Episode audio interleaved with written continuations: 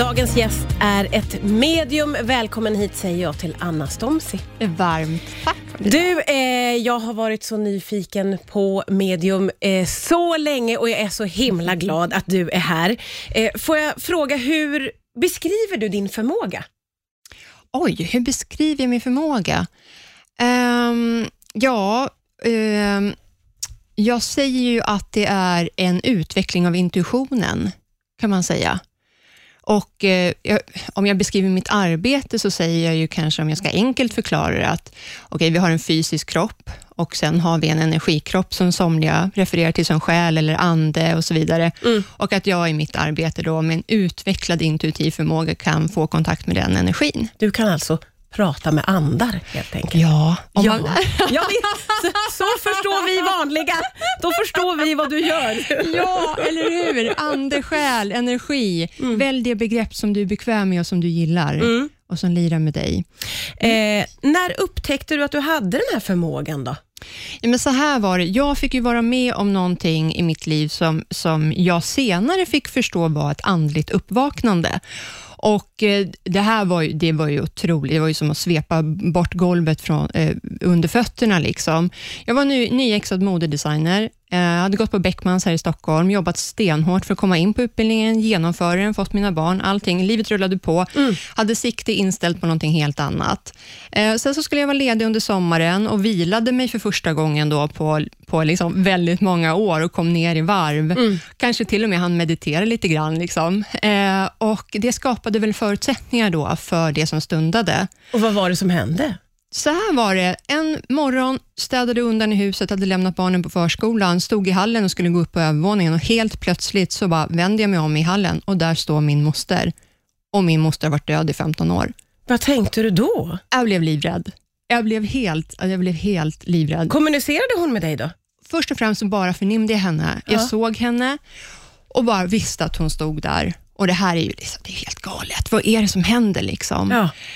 Och så säger hon bara till mig, säger och säger, nu vet jag att hon pratade med mig, mm. det visste jag inte då, mm. men hon säger till mig, hämta papper och penna.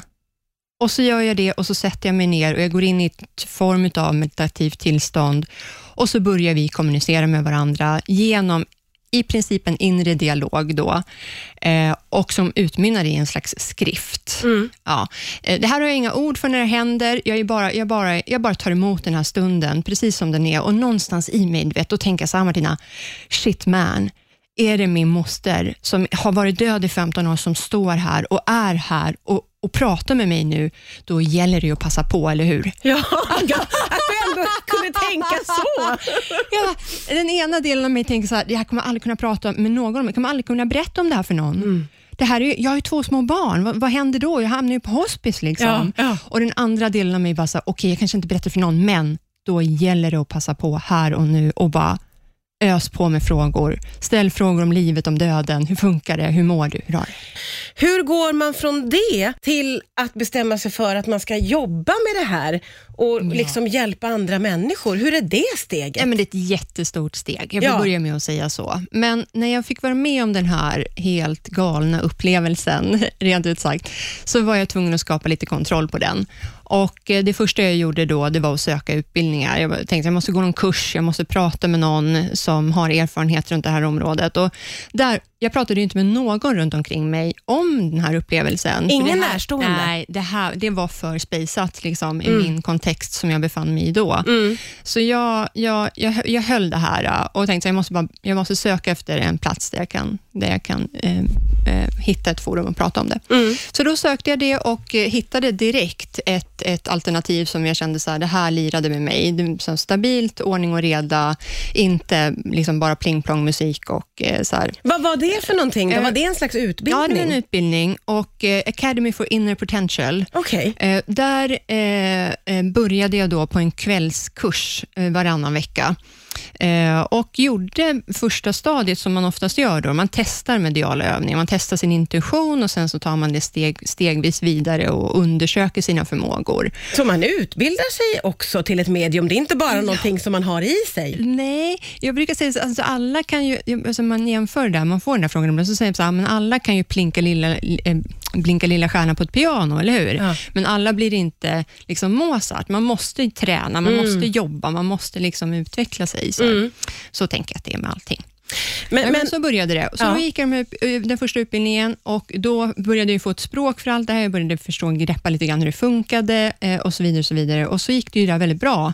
Det hände väldigt mycket det där året med en kvällskurs varannan torsdag. Ja. Och så, ett, så öppnade det sig vidare och då hade de en tvåårig utbildning som de kallar mediumutbildning. Okay. Eh, som innehåller allt från från eh, ja, men lite religionsvetenskap, etik och moral och så vidare. Ja. Eh, det där kändes stabilt. Mycket praktik.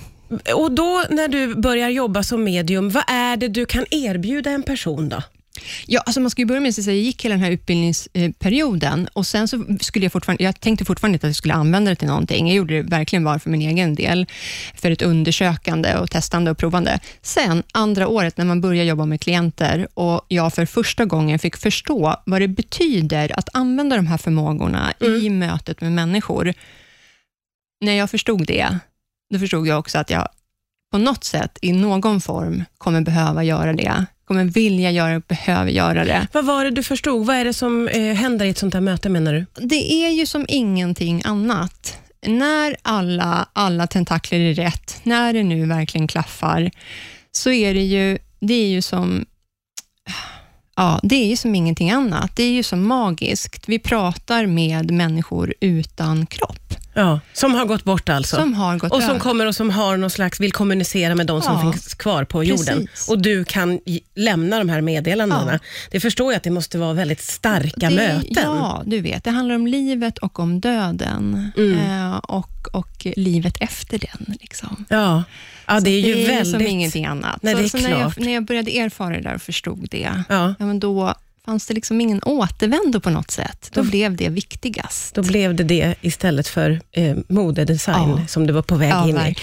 Eh, får jag fråga, när du eh, träffar en klient då, om du, eh, och du ska förmedla någonting mm. från en ande, vad är det du ser eller hör eller förnimmer? Ja, kan vi inte bara snabbt nämna hur det funkar? Ja. Därför att när jag, när jag pratar med anförvanter, då, som vi väljer att kalla det här fallet, alltså person som har levt bland oss och som numera har en eh, fysiska, fysiska döden är passerad, eh, då använder jag mina inre sinnen.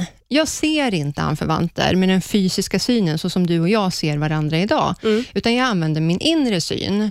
Eh, och Det brukar klassiskt exempel, lägg en apelsin i din hand och se den. finns ingen apelsin där, men vi kan ana hur det skulle se ut om det gjorde det. Mm. Det är den inre synen. Mm. Så på det sättet ser jag anförvanter, hur de ser ut, hur de rör sig och, och det de kan visa mig. Mm. Så använder jag den inre hörseln, funkar på samma sätt. finns inga vågor här inne, men du och jag kan ju ana, Martina, hur det skulle låta om det fanns vågor, eller mm. hur?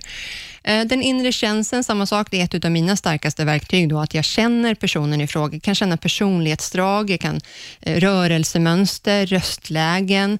Eh, jag får vissa känslor i kroppen, stor, liten, drar jag ihop mig och så vidare. Mm. Känslotillstånd också naturligtvis och, och, och hela hela personlighetsspektrat. Då. Så den inre känslan. Och sen finns det doft och smak. Det är inte mina specialer, men de finns där också. Ja, okay, så det är lite olika kanske för det olika medium? Det är lite olika, medium. precis så. Olika medium har lite, lite olika specialiteter i de här eh, fem sinnena som man jobbar med. Mm. Men det är på, med dem tar jag emot information och det ja. blir ungefär som en charad. Ja. Eh, det är ju en person utan kropp som ska kommunicera med mig så gott den kan och somliga extroverta, visar mycket mer naturligtvis, är vana att inta rummet och har inga problem med det så här, mm. medan andra personer, precis som vi är medan vi är här, är introverta, försiktiga, tar inte plats, äh, agerar inte utan att jag lockar och pockar och försöker och kom här. Hur lockar du på en ande? Ja, jag hörde själv hur det lät, men jag måste ju fråga.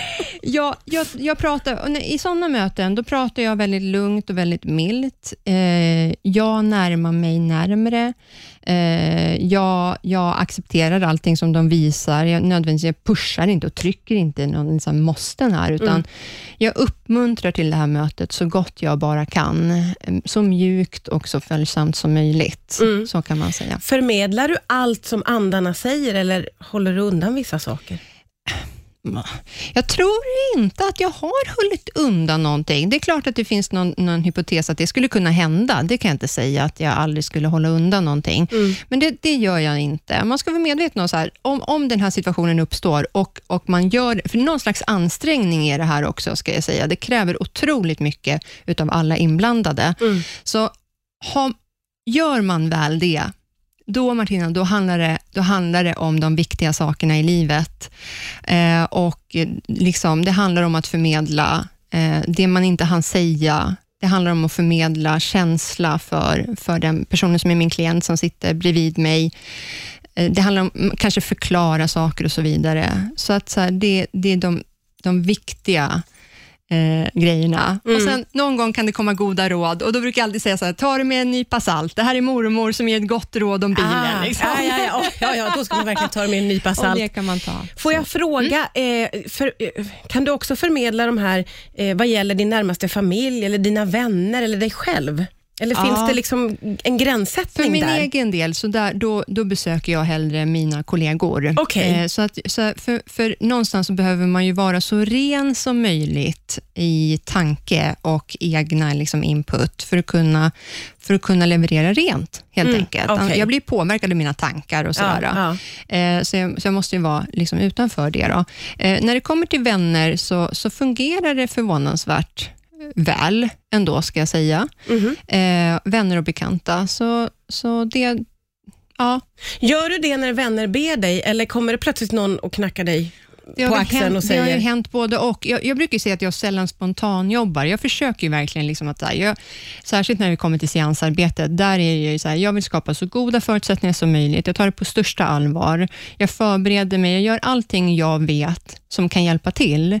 Så jag är väldigt noga med mitt arbete. Så mm. jag, jag, brukar säga att jag inte spontanarbetar sådär generellt. Mm. Händer det någon gång? Ja, men det är klart att det händer. När någon verkligen står och knackar på och och det redan är där i den här stunden. Ja. Men då är jag väldigt försiktig också. Så ja. det handlar bara om om jag känner direkt att mottagaren är redo för att ta emot det. Annars backar jag direkt. Jag, jag, släng, jag, jag all, skulle aldrig knacka någon på axeln bara så att du, vet du vad? Synd på ett sätt, men jag förstår, jag förstår. nej, nej det, och, då, och om jag får de kontakterna, du måste börja hos mottagaren. Liksom. Du ja, måste börja ja. bearbeta dem. Ja, det är klart det. De behöver boka ett möte. Jag skulle kunna prata med dig hela, ja resten av veckan känner jag, för att jag har så mycket frågor. Tyvärr är tiden Glädje. slut, men tack snälla för att du kom hit idag. Det är jag som tackar Martina. Det är så fint. Tack, tack snälla.